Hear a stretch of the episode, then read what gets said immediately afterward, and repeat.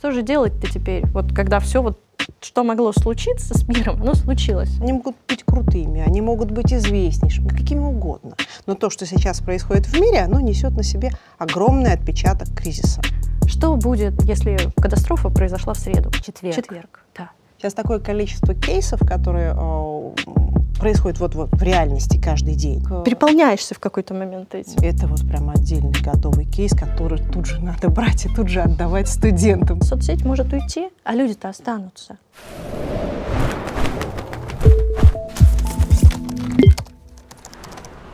Здравствуйте, дорогие слушатели!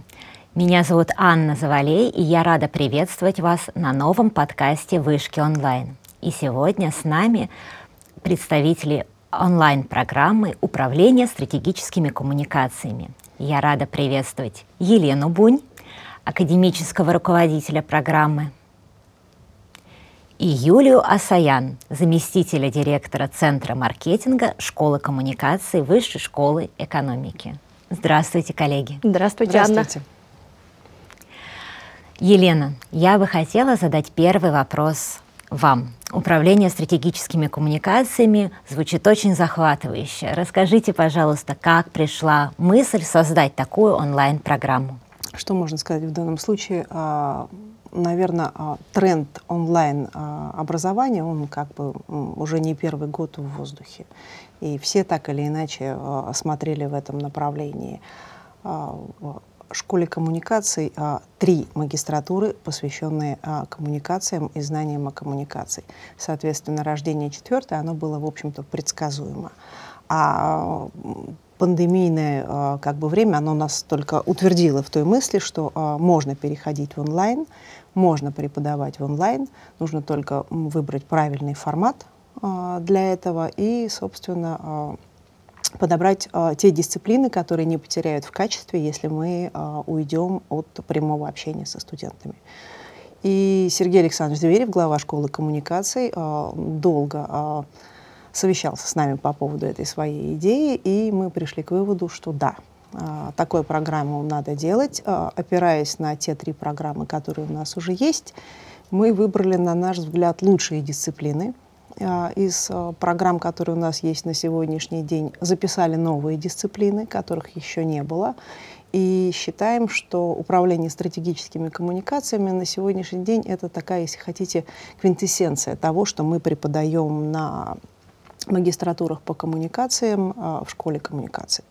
Вот, мы пришли к выводу, что программа должна быть предзаписанной, что она должна быть удобной с точки зрения изучения формата, и что она должна быть э, э, развернута на все 360 градусов э, к специалистам разного уровня. То есть мы поняли, что мы хотим донести э, знания о коммуникациях не только профессионалам рынка, не только пиарщикам, не только маркетологам, а мы хотим сделать программу универсальной, которая бы э, соответствовала ожиданиям э, сегодняшнего студента, даже если он никогда не учился э, в пиаре. Вот, э, на наш взгляд, у нас получилось. Мы подобрали дисциплины таким образом, чтобы можно было погрузить студента полностью. Вот от начала как бы какой-то теории фундаментальных знаний школа коммуникации это в принципе про гуманитарное хорошее образование, но и а, дать ему какие-то практические навыки. На наш взгляд, э, программа получилась сбалансированной, интересной и в то же время способной а, принять в себя человека неподготовленного. Вот такая у нас была задача выдержать такой баланс и при этом дать э, качественные углубленные знания. Как любопытно вы говорите о том, что эта программа сбалансирована, подойдет и профессионалу, и неподготовленному человеку. Кто же он, ваш студент? Расскажите, кто приходит к вам на программу, с какими задачами, какие мотивации? Тогда, наверное... Позволишь, да? Да. Я, как э, замдиректора Центра маркетинга, как раз-таки заинтересовалась, а, кто же наш студент, а, и на этапе того, когда мы создавали концепцию да, продвижения, и уже потом был анализ того первого набора. А, изначально мы представляли себе нашего студента как а, человека, который живет ну, буквально в любой точке мира. Да? Нам казалось, что это страны СНГ, что это наши регионы. Сейчас мы знаем, что, например, не все регионы одинаково заинтересованы в онлайн-магистратуре по коммуникациям, а вот э, крупные города-миллионники у нас представлены все. Да, то есть 35 городов России. Это первый набор а, нашей онлайн-магистратуры управления стратегическими коммуникациями. СНГ представлена пока а, скромно. Это в основном Узбекистан проявил интерес к нам. Ждем на самом деле более широкий круг а, да, иностранцев. Казахстан, Белоруссия, то есть реклама для этих абитуриентов была. Ждем их в этом году. Как еще может, можно характеризовать нашего студента? А, совершенно точно у нас нет никаких пререквизитов относительно его предыдущего образования. Это может быть а, любое направление абсолютно. Сейчас у нас учатся и юристы, и политологи, и менеджеры, специалисты по менеджменту, и экологи. Конечно, большая часть — это реклама и связь с общественностью, медиакоммуникации, медиаменеджмент, а, но это не must-have. Можно приходить с любым образованием, и, в общем-то, как те люди, которых я описывала, например, специалист по юриспруденции, а вы можете на этой программе найти себя в коммуникациях. А что еще этих людей там, объединяет или, наоборот, разнит? А, это абсолютно разные возрасты.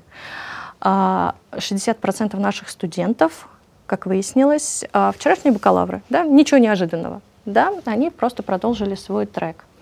А, при этом у нас есть топы, у нас 2% а, наших студентов это SEO, а, это владельцы бизнеса. Это замечательно. И а, есть там тоже значительная категория а, управленцев, взрослых менеджеров, которые возглавляют отделы, возглавляют какие-то ведомства. А, и вот от минимального, то есть где-то там 22 года, до а, максимального 54, по-моему, нашему ста- э, старшему а, студенту. Поэтому какой он наш студент? Он разный. Все, что их объединяет, это желание учиться. Это очень важно. Наша программа, как выяснилось, а, очень и очень нуждается в студентах, у которых запрос на знания, потому что нас их много. Да, программа насыщенная получилась, это безусловно. Мне кажется, со словом коммуникации, возможно, происходит то же самое, что со словосочетанием современное искусство. Некоторые люди смотрят и думают, ну уж общаться-то я точно умею, такую картину современного искусства я точно напишу. Вы говорите о, о том, что ваш студент, ваш потенциальный студент должен иметь четкий запрос на э, знания. Расскажите, пожалуйста, а сам формат а, программы, механика программы, как способствует усвоению не только теоретических знаний, но и практических знаний? Потому что я знаю, Елена, что ваша программа практикоориентированная прежде всего. Безусловно. Я бы сказала, что на нашей программе э, действительно придется учиться. Потому что когда мы только а, подходили к созданию формата этой программы, а, мы очень много а, посвятили времени тому, как же сделать так, чтобы студент все-таки учился. Потому что все мы люди, всем нам лень. Несмотря на всю нашу целеустремленность, включил лекцию и пошел готовить, например. Но оно же не останется, а, соответственно, мы потратили массу времени, как же э, принудить, если хотите, студента учиться. И вокруг этого формата было пролито там масса слез, сломано много копий и с разработчиками, и со всеми, потому что что-то не позволяет делать платформа, что-то нам казалось э, чересчур сложным будет для студента, а кому-то казалось будет раздражающим. Ну, то есть это была такая, знаете, долгая творческая мука как нам сделать так, чтобы он все-таки э, получал знания, э, и при этом э, мы его не замучили. Вот. Э, но что говорить про формат? Формат предзаписанный. Э, все лекции и все семинары, э, все скажем так, а, творческие работы, они все предзаписаны. А, все дополнительные материалы, которые предоставляются студенту, все это в предзаписанном формате. Вот, все это отписано в хорошей студии с а, спикерами, с преподавателями. Потрачено огромное количество работы. Как выглядит, собственно, сам процесс обучения? Дело в том, что вот есть у студента лекция. Лекция у него подразбита на несколько роликов для того, чтобы ему было удобнее усваивать материалы не сразу большим объемом, а маленькими, допустим, частями, чтобы он мог планировать свое время. И при этом каждая лекция а, снабжается а, тестами. Это контрольно-измерительные а, материалы для того, чтобы мы могли понять, усвоил ли а, студент а, материал. А, и а, такими тестами снабжается каждая лекция. Вот. Но это не просто тест, в котором там, студент должен ответить на один вопрос, на два, на три и побежать дальше. Не получится. Не получится, потому что здесь мы как бы так э, исхитрились, что система оценивания этих тестов, во-первых, предполагает, что наш студент должен пройти этот тест как минимум на 60% правильных ответов. У него есть для этого три попытки. И с каждой следующей попыткой э, его балл понижается, потому что коэффициент не может повышаться а оценка э, за дисциплину у него накопительная. И, соответственно, вот э, для того, чтобы пройти тест, ему недостаточно посмотреть лекцию. У него еще есть презентация от преподавателя, у него есть еще дополнительная а, литература, и, соответственно, у вас получается такая трехмерная как бы история. Да? У вас есть лекция, доп. литература, презентация. Вот если все вместе было освоено, тогда вы точно пройдете тест а, не менее чем на 60%. А вот если нет, то как бы не получится. Не получится просто послушать лекцию там краем уха и, не, и при этом быстренько пробежаться, сдать тест. Так вот, даже студенты нашего бакалавриата, РИСОшного, а, не смогли с первого а, раза пройти тесты а, Сергея Александровича по его дисциплине. Она у нас основная и очень сложная. Им пришлось сделать несколько попыток.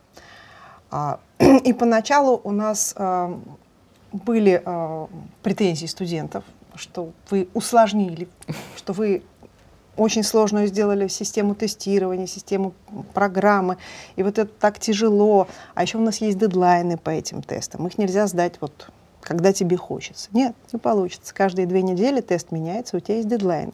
А если ты не сдал тест, ты не придешь к следующей лекции. В общем, препонов мы создали студентам массу. И поначалу был э, такой глаз вопиющего в пустыне. Студенты э, не могли подстроиться под эту систему, но э, после первого модуля картина начала меняться, а после второго модуля они вошли в азарт. То есть, когда мы вышли э, учиться уже со второго полугодия, уже были вопросы, а где лекции-то? Да. Ну, то есть, поскорее. Первый же день, в первый же день, давайте быстрее, потому что э, они вошли в ритм, они вошли во вкус, у них появился азарт. И, соответственно, вот этот темп, который мы задали, он как бы вот оказался востребованным. То есть получилась такая скоростная прокачка знаний э, и глубоких, и в то же время как бы э, проверка на усвояемость давала постоянно, постоянно вот этот вот запрос на к чему-то вернуться, что-то повторить. Более того, э, мы выкладываем э, ответы, э, правильные ответы тестов после того, как заканчивается дедлайн. И они все к этому возвращаются. А чем это интересно? Потому что, вернувшись и проверив себя, они задают вопросы наставнику, они составляют запрос на то, чтобы им бы хорошо пообщаться с преподавателем. Они не поняли, почему здесь так, почему здесь это. И вот это рождает вот эту вот рабочую атмосферу, этот нетворкинг постоянного изучения, постоянного добавления знаний.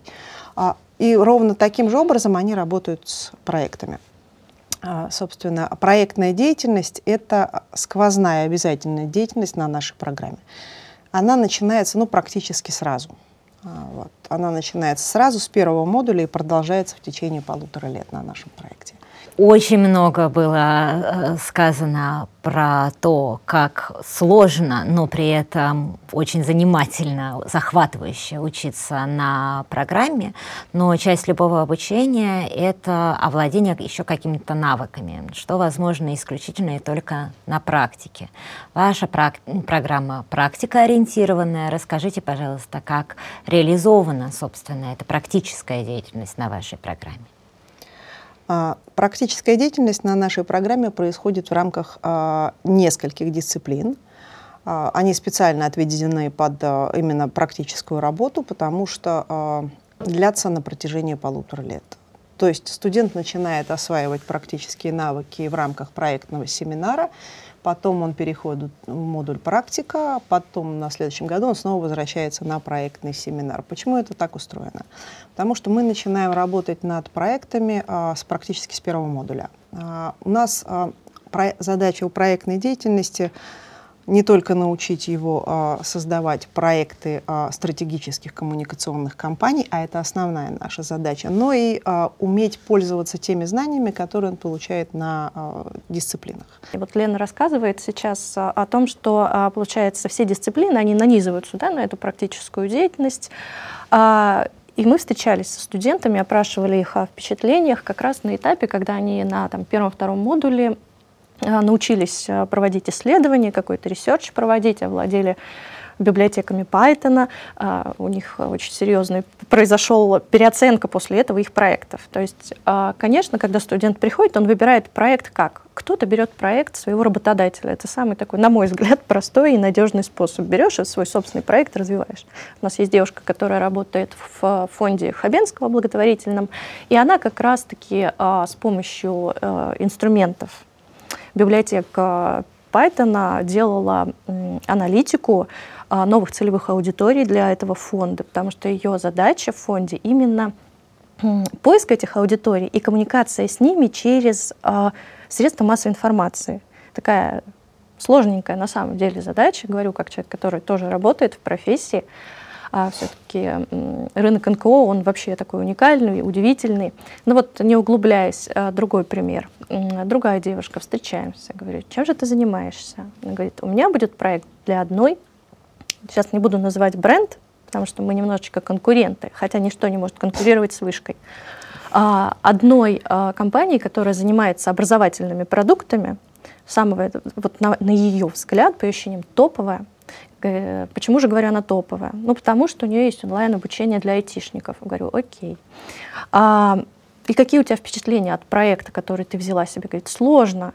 Почему? Говорит, а я вот начала читать отзывы, и я вышла из своего информационного пузыря.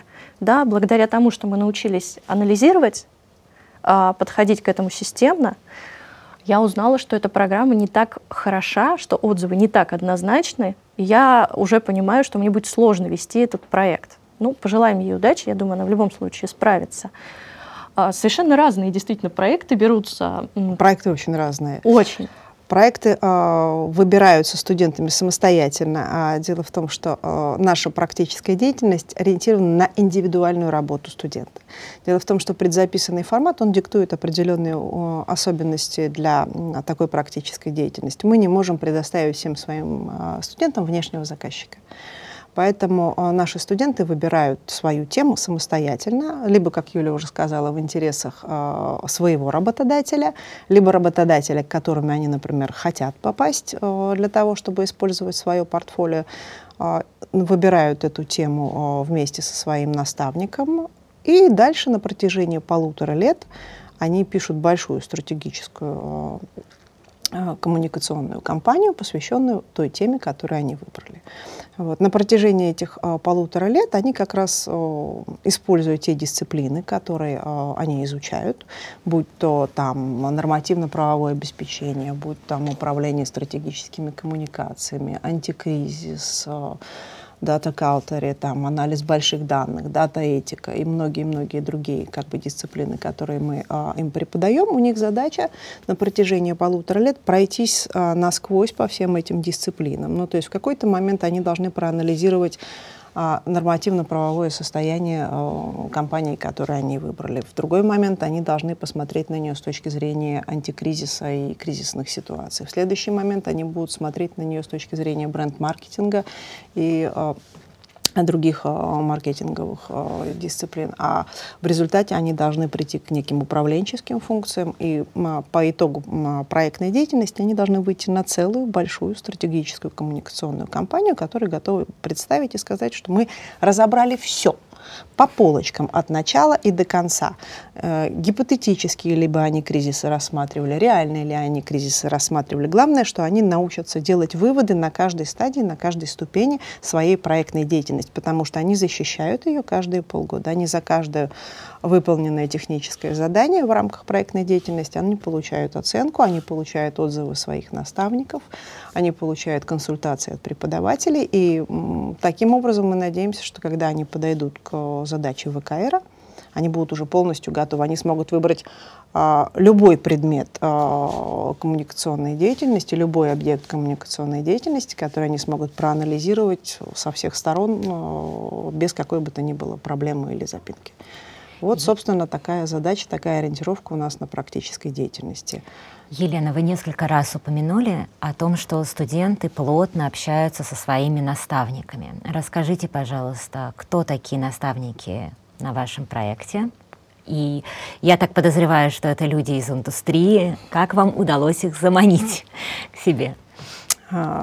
Наши наставники действительно это практики рынка, и мы достаточно долго а, выбирали их, потому что а, наставнического на нашей программе это сложно.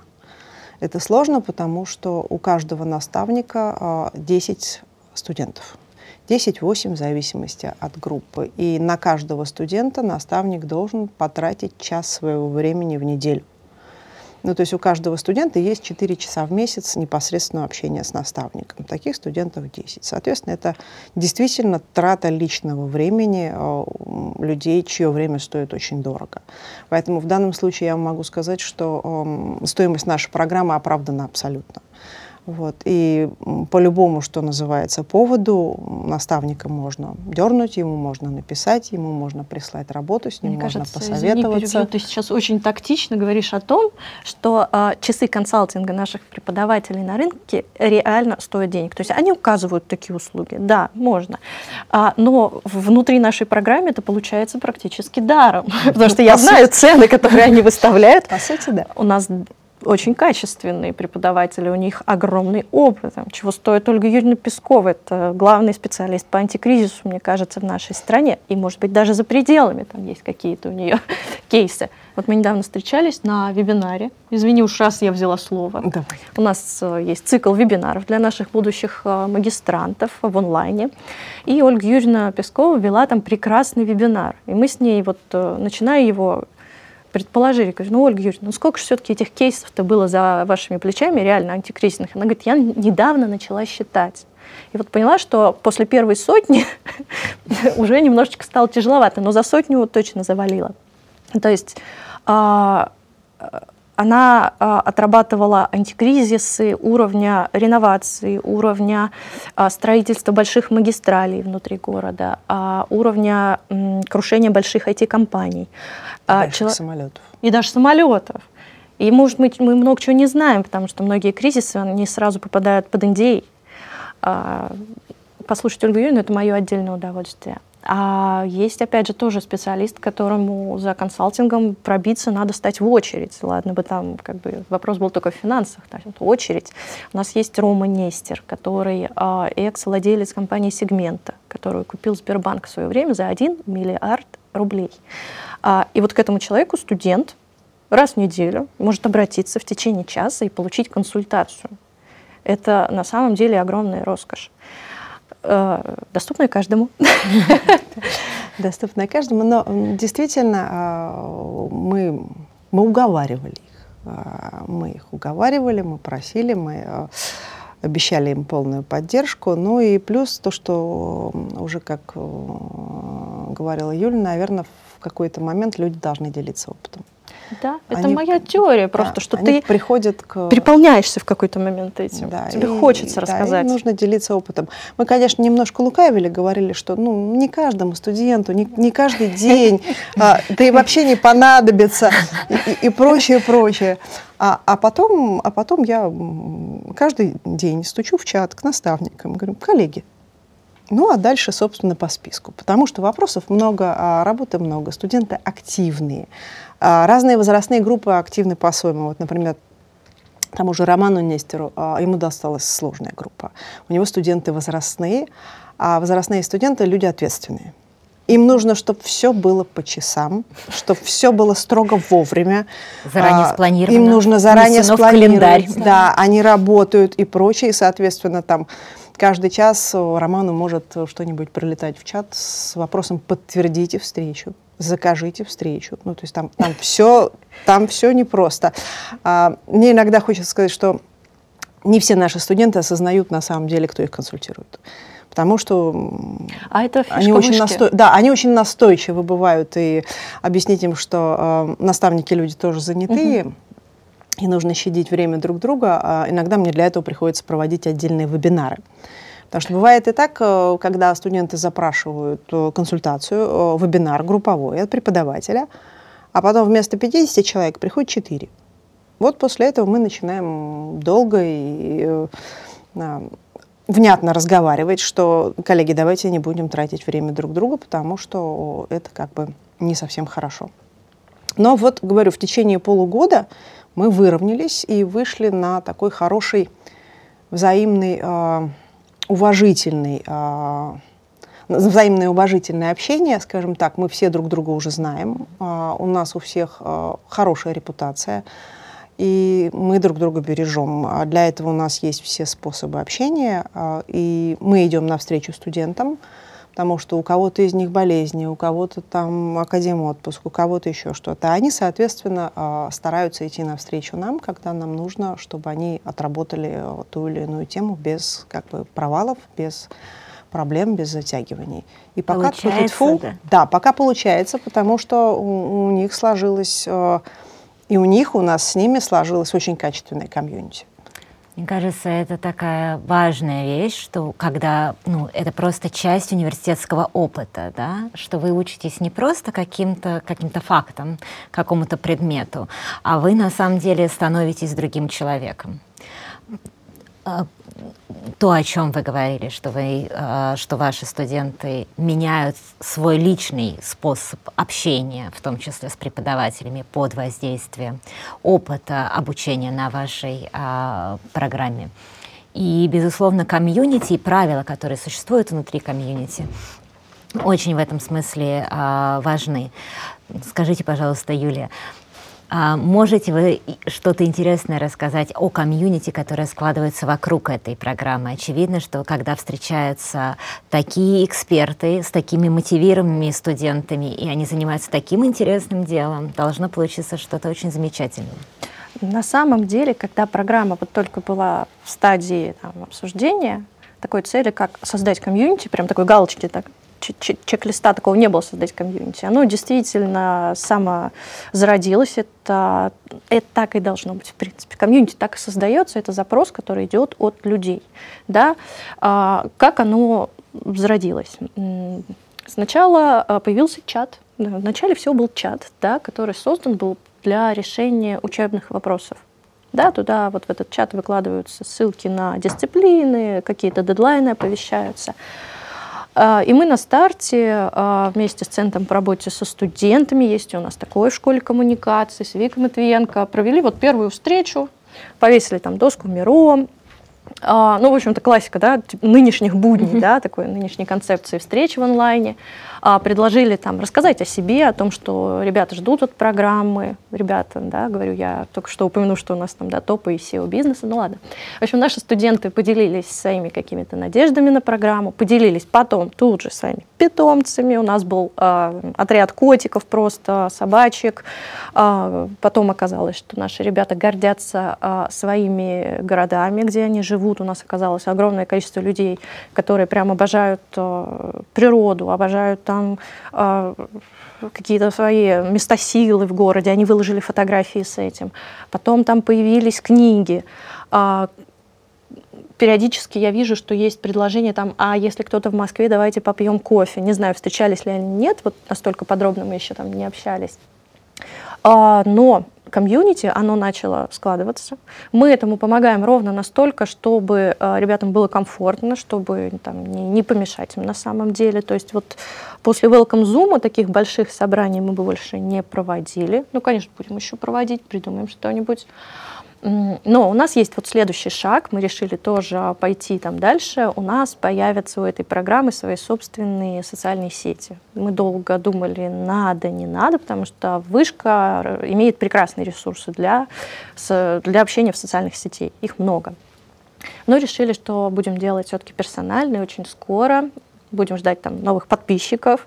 Там тоже будет каким-то образом а, работа с комьюнити реализована.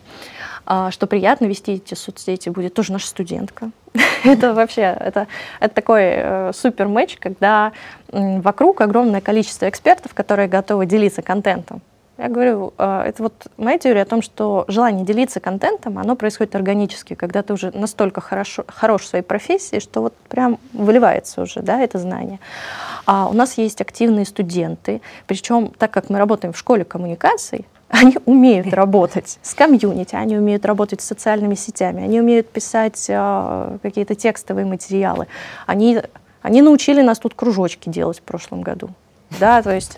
Кружочки. Кружочки. Кружочки, кружочки это какое-то ну, ну, новое слово в, просто в нашей жизни, потому что все вокруг бегают и говорят, Елена Владимировна, Нужно давайте, записать. давайте сделаем кружочки. Сделаем кружочки. Кружочки так кружочки, да. квадратики или, или кружочки, но непременно. Ну да, возвращаясь к нашему комьюнити, вот э, планируем, что оно теперь будет еще чуть-чуть более официальным, не только в чате, где его там никто не видит, мы его еще вытащим наружу, потому что я прекрасно понимаю, э, что чувствуют абитуриенты на стадии знакомства с программой. Да, мы вот опрашивали ребят, которые поступили, а, как бы, на что вы ориентировались, да?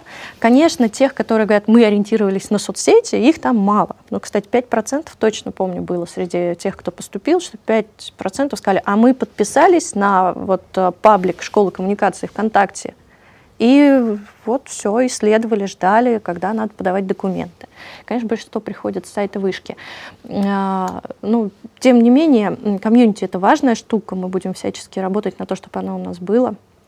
А, будем тот опыт, который наработан в школе коммуникации офлайн, он в онлайн перетек. Потому что, повторюсь, мне кажется, в школе коммуникации самое теплое, самое такое ну, каждый нахваливает свою, естественно, но мне кажется, у нас вообще самое такое теплое комьюнити, самое активное, которое постоянно на связи, постоянно с какими-то шутками, приколами. Вот сейчас открылся у нас корпус, ждем снова дискотек.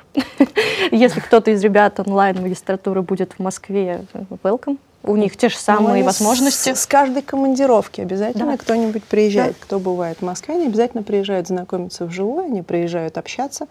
Они смотрят на, на, на то, как, э, собственно, в реальности выглядит э, и сама вышка, и преподаватели, которые как бы с ними работают. То есть, когда у них есть возможность, те, кто вне Москвы, они приезжают. А почему бы нет? Вообще вот э, увидеть вышку на самом деле. Я вот в образовании чуть больше года, но когда я пришла в вышку, я сказала «Вау». Поэтому, конечно, мы всем нашим студентам онлайн-магистратуры предлагаем как бы приходите, смотрите, э, наш атриум великолепный, библиотека, вот наше новое здание на Трехсвете. Всех ждем.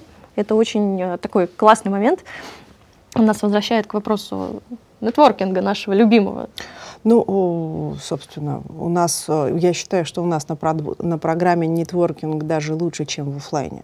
Я тоже так думаю. А, потому что а, в офлайне еще пойди поймай, например, того же а, Олега Николаевича Каширских или Зверева Сергея Александровича Залацкан, если тебе нужно что-то спросить. А тут нет, тут есть тайминг. Сергей Александрович, у вас э, скоро контрольная, э, студентам нужно провести консультацию. Сергей Александрович вздыхает, конечно, но ровно тот самый час, когда он нужен, он в сети, он с ребятами, и он работает.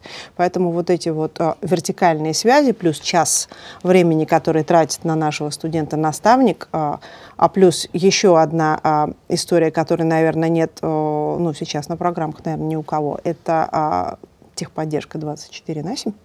Ой, да.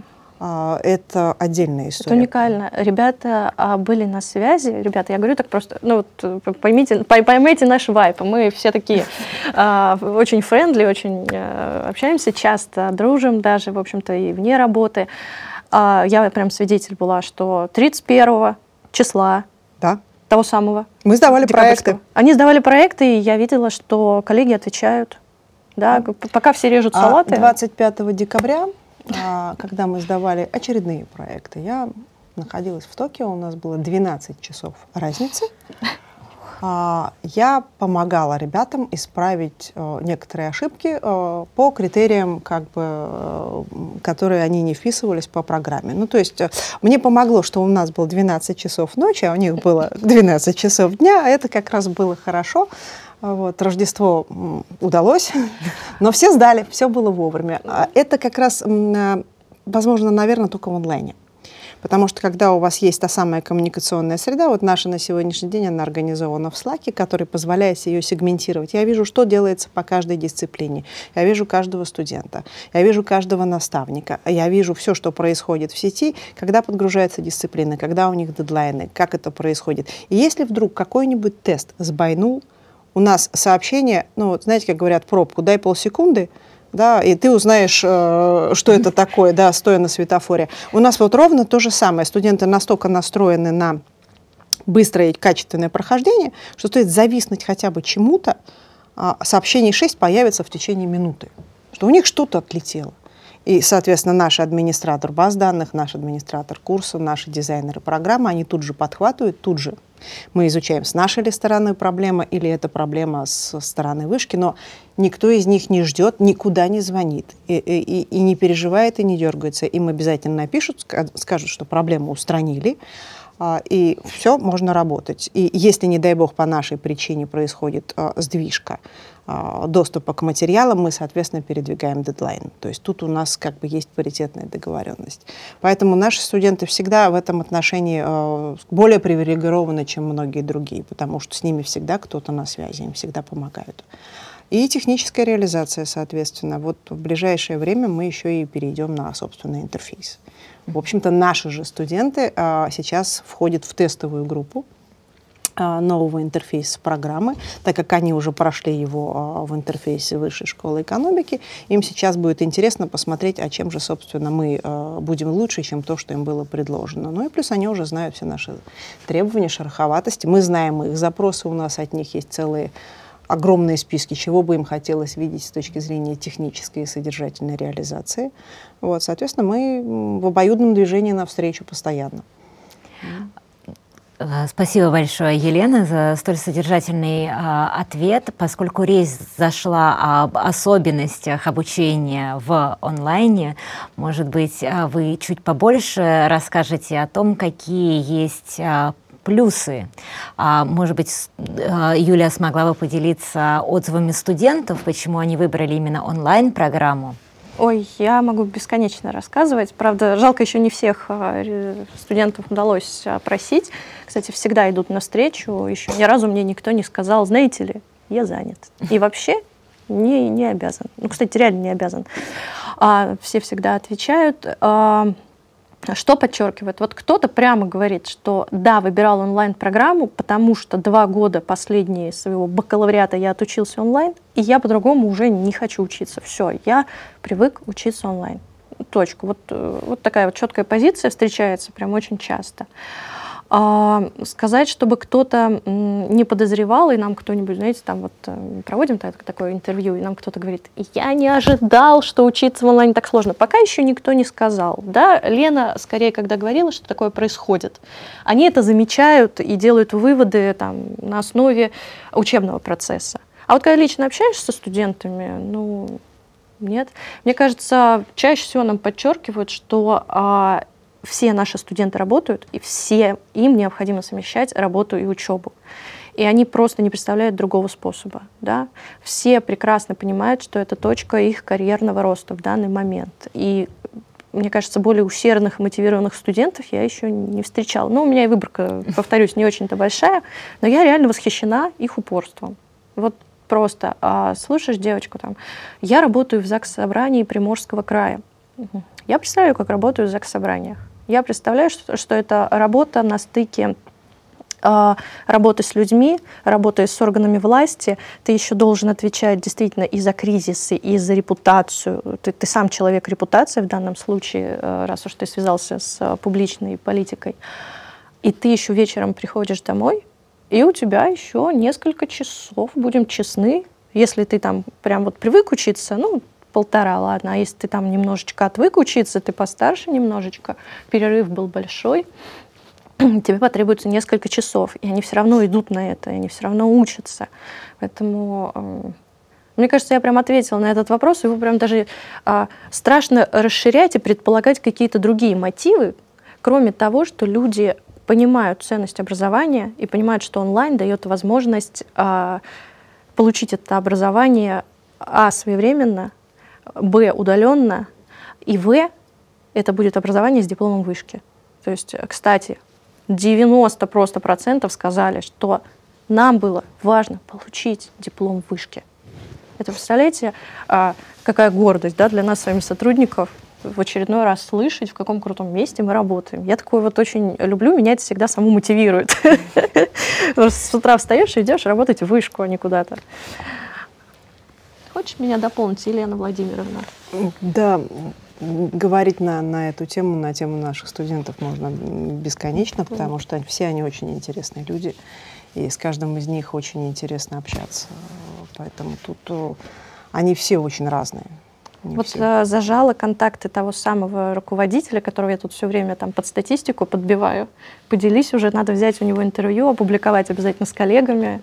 Мы совместно же с вами, да, прекрасные статьи пишем э, для главной вышки.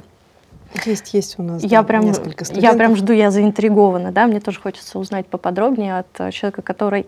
Вот, э, да, мы уже говорили с а, такими а, не топ-менеджерами, а менеджерами такого среднего звена, да, а, о том, вот какие у них впечатления там, о программе, как они все успевают, как им это удается. А вот с топом, с этим вот долгожданным, еще нет. Очень надеюсь на интересное интервью с ним.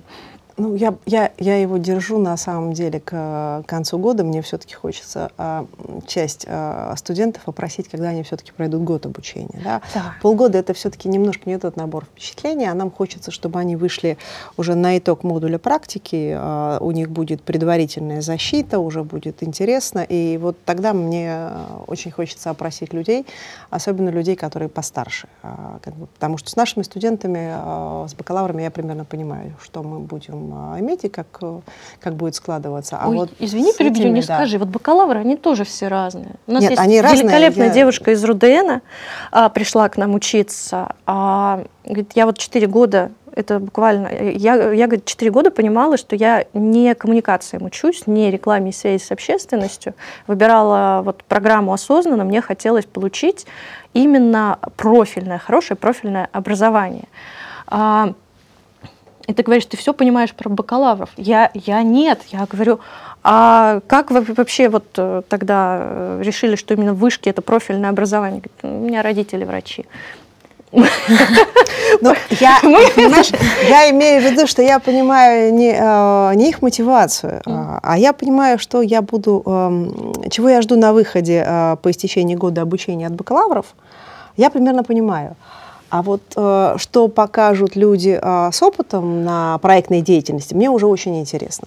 Потому что э, я же отсматриваю каждый проект, который делают наши студенты, помимо наставников, я отсматриваю все проекты, которые они делают, и мне очень любопытно. Потому что они настолько разные. Они настолько э, с индивидуальными подходами э, относятся к своей теме, что вот э, Наверное, это было правильным решением э, затевать индивидуальные проекты на каждого студента, а не делать их групповыми и не делать их развернутыми э, внешним заказчикам, потому что иначе мы бы не увидели эту обратную связь, мы бы ее не поняли. А сейчас мы настолько хорошо видим, как бы, что происходит, как у них усваиваются знания и как они их э, используют и интерпретируют, что это очень интересно. И, наверное, это будет вообще потом ну, отдельным а исследованием. А можно поподробнее, хоть про несколько проектов студентов? Хорошо. А, это будет, говорю, отдельная тема исследования, на самом деле, вот когда вот происходит такая индивидуальная работа, когда, вы поймите же, э, обычно такую работу делает коллектив. Ну, то есть э, в любой э, пиар-компании есть коллектив людей, которые отвечают за проектную работу. Кто-то делает аналитику, кто-то делает анализ нормативно-правовой базы, кто-то собирает риски стейкхолдеров, кто-то пишет антикриз, кто-то еще. И вот это вот все потом командой собирается, и командой уже делается выводы. А у нас он один. У нас он один, и это такой, знаете, эксперимент, на который потом очень интересно посмотреть. Да, он делает его растянуто во времени, но он, а, проходит полную школу, э, там, условно, специалистов коммуникационного агентства, а во-вторых, он все-таки сам. У него есть мнение наставника, они его, безусловно, наставляют, но это его идея, это его стратегия, это его понимание. А что касается примеров, они действительно делают разные проекты. Кто-то у нас, например, занимается развитием личного бренда а кто-то у нас изучает а, конкурентные онлайн-программы как уже Юля сказала, да, и берет в проекты и удивляется, да, сравнивая свои впечатления первые и на самом деле реальные отклики. А, есть у нас, э, очень люблю нашего этого студента, а, он работает в Ростелекоме, и он делает стратегию под свою, соответственно, под своего работодателя, работает с темами Ростелекома. Есть у нас любители футбольных клубов. И мне интересно очень, куда вырулит «Динамо». А, это будет вот прям вот... Особенно я сейчас жду, чтобы они вгрызлись в эту тему ID, вот просто вот, вот я буду наблюдать за этим проектом, потому что то, что сейчас происходит вокруг вот этой вот истории, а, вот эти коммуникационные а, практики, которые сейчас врываются, они вот они должны быть внедрены в проекты, которые делают наши студенты. И за этим тоже очень интересно наблюдать, потому что появление любого нового инструмента, любой практики, она должна отразиться на том, что делают ребята. Вот. Э, есть у нас, например, эм, студенты, которые ну, обладают определенными амбициями. Они оценивают, например, э, Apple. А, отчасти могу понять, почему выбрана корпорация Apple. Много материала есть на что смотреть. Самые крутые пиарщики делали э, все, что есть по Apple. И мне даже интересно, что же можно туда привнести. Но человек не теряет бодрости духа и работает, потому что кризис-то он сейчас подбирается ко всем. И, соответственно, вот это вот... Э, антикризисная тема, она сейчас актуальна очень многим компаниям. Они могут быть крутыми, они могут быть известнейшими, какими угодно. Но то, что сейчас происходит в мире, оно несет на себе огромный отпечаток кризиса. И, соответственно, у тебя есть шанс посмотреть на любого. Сейчас такое количество кейсов, которые э, происходят вот, вот в реальности каждый день, что можно разбирать э, даже известнейшие бренды и компании э, в той самой ситуации, в которой они оказываются сейчас. А это то, э, к чему двигается развитие коммуникации. Вот то, о чем можно говорить. А существует ли сейчас отрасль э, в новой реальности, куда она двигается, что с ней происходит. А происходит вот оно на наших глазах. Да, происходят такие истории, такие подвижки а, в том, что называется стратегическими коммуникациями, что, ну вот, а, знаете, там можно это перекреститься, погладить по голове и сказать, ребята, сейчас наше время. Потому что то, что сейчас делается в стратегиях а, с коммуникационной точки зрения, это просто вот Unreal нам даже ну, не мечталось. Потому что когда я наблюдаю вот за этими длинными историями, а, которые сейчас происходят и в геополитических, и в финансовых секторах, и в, просто в политическом пиаре, и в нейминге, и в брендинге, то, что сейчас вот это вот творится, это никому не снилось. Это анализировать, анализировать на года – и это огромный пласт работы, огромный пласт научной работы, э, социального анализа, огромный пласт для политтехнологов, которые э, тоже, которых тоже учат в нашей школе коммуникации. То есть это огромный кусок работы, который сейчас э, просто перестраивать и перестраивать и перестраивать ту же программу. Мы, собственно, когда начали снимать программу и произошли вот эти геополитические изменения, мы поняли, что надо менять программу. И мы ее меняли на ходу. И сейчас мы смотрим на наши дисциплины и уже понимаем, что их тоже нужно апгрейдить. Потому что даже вот упомянутая история с Fan ID, которую я упомянула, которая сейчас у всех на слуху, это вот прям отдельный готовый кейс, который тут же надо брать и тут же отдавать студентам. Только еще уговорить Ольгу Юрьевну проанализировать это с точки зрения там, правильных или неправильных шагов. И вот так мы, собственно, и работаем, потому что коммуникация — это то, что постоянно развивается, то, что постоянно меняется. Да что ты далеко ходишь за примерами, как говорится. Вот э, сидишь, никого не трогаешь, называется, пьешь чай, тебе в чат кидают. Вот, говорит, презентация, продвижение онлайн-магистратуры, управление стратегией. Я говорю, подождите, какой онлайн? Нашей? Зачем? Это, это же моя работа. Студенты написали. А, да. Бакалавры. Кстати, хорошо написали. Хорошо написали, Там да. были какие-то замечания. Прислали на проверку. С точки зрения бюджета, конечно, того, что они затеяли. Но я смотрю, там по пунктам все, в общем-то, совпадает с жизнью. Это великолепно. Так что вот э, мы считаем, что у нашей программы огромное будущее. А тут э, не знаешь, как умерить собственные аппетиты э, для ее развития. Ну, потому что хочется и этого дать студентам, и этого дать студентам, и расширить траектории, и чего-то досыпать от практики, и еще бы спикеров заманить, еще более интересных и разных. Поэтому как бы да, я считаю, что программа получилась, и программа будет развиваться. Елена упомянула о том, что содержание программы так сказать, внешний мир вошел в некоторый резонанс по независящим от нас а, причинам. Юлия, может быть, вы могли а, бы поделиться своим мнением об основных трендах современного антикризисного управления коммуникационного? Куда мы движемся, куда профессия движется? На самом деле движемся мы только вперед. А, недавно у нас на нашем подкаст-шоу, у нас, кстати, тоже есть подкаст-шоу, называется «После дедлайна», а, был а, Сергей Александрович Зверев. А, его спросили, вот сейчас прям не стыдно процитировать, а, Сергей Александрович, а что же делать-то теперь, вот когда все вот, что могло случиться с миром, оно случилось. Он говорит, что будет, если катастрофа произошла в среду? Мы задумались. Он говорит, четверг. Четверг, да. Вот совершенно очевидно. А, и ничего, что препятствовало бы развитию нашей профессии, не случилось. Как а, она была самой быстро развивающейся и са- самой а, популярной, да, она так и осталась. А, да, сменились инструменты, все, что изменилось в последнее время. А, поэтому и существуют такие образовательные программы, которые помогают эти инструменты а, знать, применять но двигаться вдоль стратегической линии. То есть, а, конкретно, о чем я говорю? Да, у нас отвалилась часть соцсетей. Какие-то из них оказались токсичными, какие-то из них оказались, а, даже не будем произносить вслух, какими.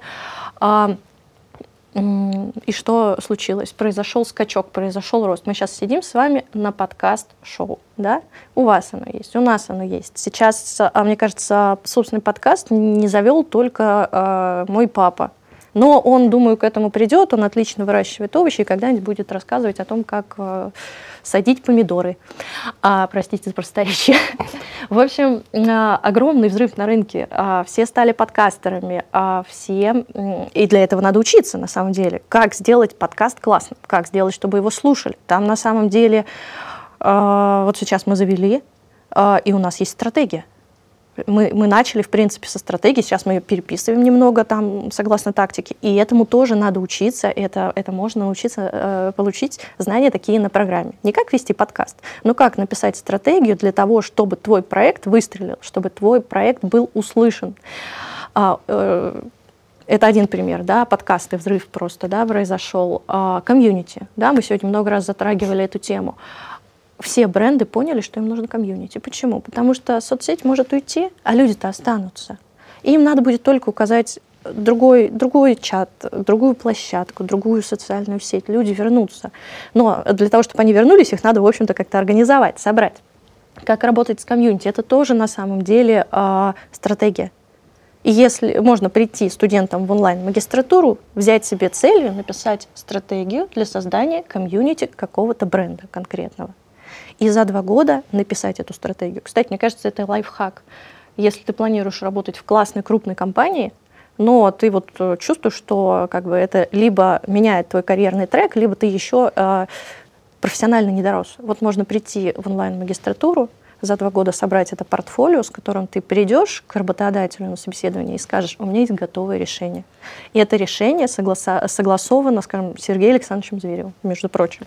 И мне кажется, работодателю после этого останется только, так сказать, сделать офер и порадоваться тому, что уже все, в общем-то. Не надо ставить задачу. То есть наши выпускники, по идее, они будут э, очень самоорганизованными, осознанными, которые могут реализацию всех коммуникаций вот взять в свои руки управленческие. А... На самом деле это хорошая идея. Я закажу факсимиле а, с какой-нибудь рамочкой и подписью Зверева. Да. И мы будем выдавать это лучшим дипломантам как рекомендацию. Да, они будут приходить со своими кейсами, и там Хорошая идея, мне нравится. Ну, ну, Сергей Александрович Зверев, слушайте, это, это, это человек, который создавал э, ту медиаиндустрию, которую мы сейчас знаем. Да, вот эта знаменитая группа «Мост», с которой все начиналось, «Газпром Медиа», э, журнал «Итоги», телекомпания НТВ, и в конце вот уже э, не в конце, да, вот в процессе коммуникационное агентство «Кросс». А на самом деле работать с этим человеком, э, учиться у него. Я вот честно, сколько я с ним работаю, я столько учусь. Это большое, большая привилегия на самом деле. А у наших студентов, опять же, она включена.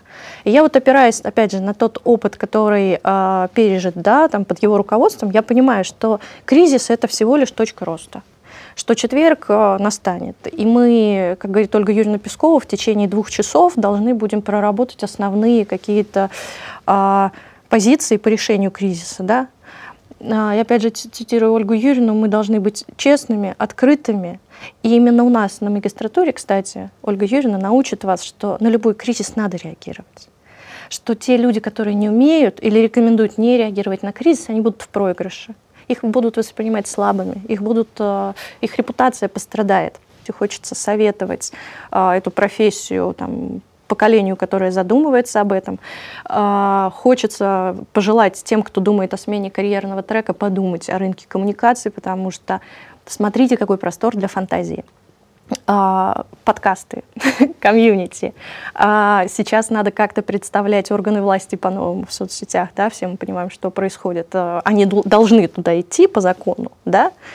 А, ну, рынок, получается, растет. Раньше это было не обязательно. Вот, кстати, точка роста, да, этот вот новый закон о том, что каждая госкомпания, госкорпорация обязана вести социальные сети. Это же, естественно, будет делать какой-то новый сотрудник. Ну да, у кого-то они уже были, а вот точка роста рынка. А, что еще у нас нового интересного? У нас поменялось, э, поменялись отношения в НКО после всех а, пандемии, а, да, после того, что сейчас вот э, произошло, опять же, геополитически, требуется там помощь и поддержка в третьем секторе. И тут тоже для специалистов по коммуникациям куча задач огромная, потому что, как я уже сказала, вот у нас есть две девушки, а, с одной успели поговорить, вторая в процессе, которая вот одна из них работает в фонде Хабенского. Они, в принципе, изначально мыслят только стратегическими коммуникациями. То есть они пришли со сформированным запросом. То есть я вот, в принципе... Ну, а также, э, собственно, вот э, развитие территории тоже. Развитие самое, территории. Да. То, что сейчас э, весь, э, ну, как бы Это туризм, и все у нас, да, вообще. оно все ориентировано сейчас на, на внутреннюю, как бы, составляющую, на, на страну и на путешествия по ней, и работу с ними, и осваивание ее, и инвестиции внутрь и прочее, да. А это, как минимум, наша отдельная дисциплина, которая связана с а, комьюнити развития территорий. Да. Это и экология, это и туризм, это и реклама а, мест, и работа с местными властями, и с муниципальными, региональными и прочими. Да, это вот это вот та самая всеобъемлющая как бы система, когда мы подходим к объекту коммуникации с разных сторон, и наш студент это умеет, а, а в регионы сейчас пойдет очень много. И это еще одна точка роста. Поэтому как бы рынок коммуникации, я бы сказала, что мы на подъеме. Да, ведь никто не отменял вообще на самом деле не продуктовые какие-то бренды. А, вот, да, снова в топе там тема «Сделано в России», «Произведено у нас». Так вот, снова опять же нужны новые специалисты, опять нужны люди, которые будут уметь говорить об этом. В общем, такого подъема рынка действительно, наверное, не было с а, какого, с какого из кризиса. Вообще, реально, каждый кризис — это точка отсчета. И на этой жизнеутверждающей ноте. Да, мы заболтали. А, ну, мне кажется, что а, четверг всегда наступит. Это на самом деле отличный, отличный девиз, а, в том числе для людей, которые живут дедлайнами. Четверг всегда наступит. Дорогие коллеги, мне кажется, что нашим слушателям будет очень важно услышать от вас, а что же почитать, а, посмотреть можно, чтобы чуть-чуть больше начинать разбираться в теме коммуникации, стратегических коммуникаций, антикризисных коммуникаций, строения личного бренда. Порекомендуйте что-нибудь, Юлия? Э, мы всегда готовы, то есть, опять же, цитатами великих Сергей Александрович всегда советует почитать Хабермаса, Ласуэла. Я, как человек, который уже давно живет в цифровом мире, предпочитаю рекомендовать каналы. Про «После дедлайна» я уже упомянула, это шоу о коммуникациях во всем его многообразии. А также очень рекомендую э, подписаться на паблики, которые ведут наши преподаватели, ну, например, у Нестора есть свой подкаст «Бремя технологий» называется. Вот также он печатается в очень известном а, канале «Это русский маркетинг». Представляете, да, да, наш да. преподаватель, да. наставник наш а, ведет русский маркетинг. Мне кажется, это топ. просто. Вот. Кто понимает? Есть у него есть а, свой канал, радио Нестор, ну то есть у нас... Который у... цитировала, как известно, сама Ксения Собчак. Да, было дело. А еще у Ольги Юрьевны есть свой паблик, э, у Песковой у нее есть паблик и ВКонтакте, у нее есть свой канал «Антикриз» э, в Телеграме. Вот. Э, ну и поступающим а, в этом году, кто в этом году готовит документы, реально уже задумался о программе, необходимо срочно подписаться на проект про магистратуру школы коммуникации НИУФШЕ. Там мы даем а, и содержание программы, и практические советы, как подготовить портфолио, набрать побольше баллов и получить максимальную скидку, потому что программа все-таки коммерческая, но все мы хотим немного снизить стоимость. Это возможно, но надо потрудиться. Я напоминаю, что в эфире был очередной подкаст «Вышки онлайн», и у нас в гостях были прекрасные коллеги из программы управления стратегическими коммуникациями Елена Бунь и Юлия Асаян. Оставайтесь с нами. Ссылки на все упомянутые материалы, в том числе подкаст коллег, будет размещен э, в подписи под этим видео. Пока-пока.